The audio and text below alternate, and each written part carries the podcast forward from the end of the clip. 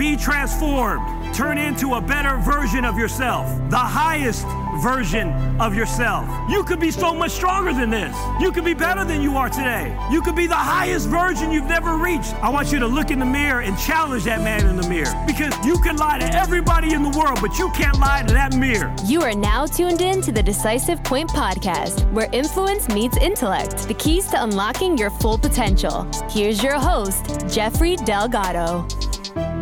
Good morning, everyone. Hope all of you are having an amazing day today. Uh, first, I want to apologize. Been kind of out of it the last couple of days for a good reason, and hear me out. Um, I was on vacation first. I was in Hawaii. I took my family to Hawaii. Then we got home, and I immediately, two weeks later, took my wife to Greece. And it was the first time we ever went to Greece alone, and we were pretty excited about it. Had a chance to uh, see things I've never seen before. I actually believe that Greece, uh, if you've ever been there, you probably know exactly what I'm saying. We went to one of the islands, uh, Santorini, after we went to Athens, and I honestly believe that's like a small version of heaven on earth. And if you had never been to Greece, you definitely want to do that. My wife and I had an amazing time.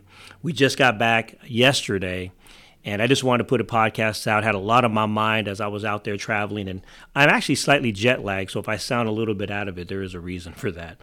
But I wanted to talk about how to be more productive. It was something that was in my mind as I was on my flight coming back home, because as soon as I got home, I wanted to kind of write down things that I felt were affecting me in a way that wasn't make, making me very productive. I wrote down some areas that I believe could make you more productive and help me, as well as hopefully it could help you.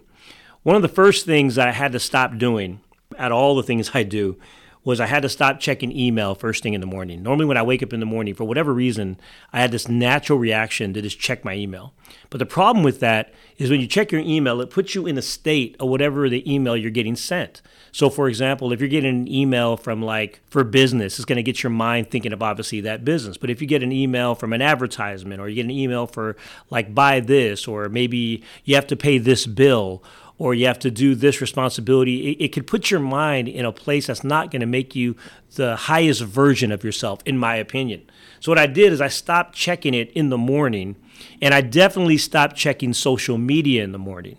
So the first two things I knocked out first thing was checking email and checking social media. I focused more of just getting up, doing my daily routine, waking up, working out, reading a book, meditate, all the things you do in the morning before I would check my email or check social media.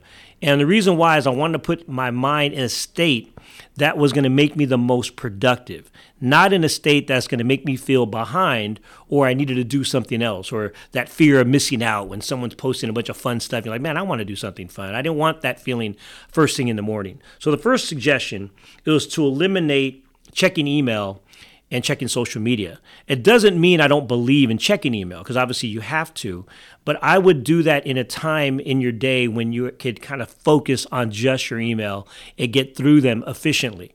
So then you could just kind of maybe spend forty-five minutes or an hour of your day and just say, I'm going to get through these emails and kind of move on. I get a lot of emails in my business, so I hopefully that makes sense to you. I also believe that you should check what is called your things you got to get done now list. Some people call that a to-do list. I don't plan to do a lot of things in a day. I don't have like twenty things I need to do. I try to focus on the majors versus the minors, meaning that I got to do at least three major things in a day, whether that's me planning one of my events, or maybe planning a workshop, seminar, meeting with the sales leaders or teams. The three major events that make a big impact in my day are things I have to focus on first. Everything else I kind of fit around that. I kind of talked about that in a previous podcast, but the reality of it is you want to focus on doing the major tasks first and then kind of adding smaller tasks as you go. I call that the major majors versus the minors. Another one that was a big factor, that the more you're out there, and this is my opinion, the more that people know about what you're doing and say you're busy on social media and people start calling you, the one thing I had to get really into my life was telling people no. That was a tough one for me, because how many of you, you know, you're real nice and you don't, it's tough to say no to things, and people ask you to, maybe they want to show you something, or they want to sell you something, or they want you to come check this out, or, you know, sometimes it's great, but I had to learn to start saying no.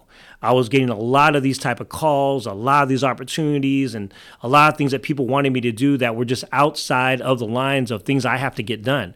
Now, I believe in saying yes to things, don't get me wrong, but I had to learn how to say no sometimes, and you got to be firm on that, specifically if it affects your scheduling or, you know, sometimes someone tell me, hey, Jeff, I just need five minutes of your time, and that five minutes could sometimes turn into an hour. So I had to learn how to say no. I don't know what that necessarily means for you, but for me, that meant a lot of just saying no.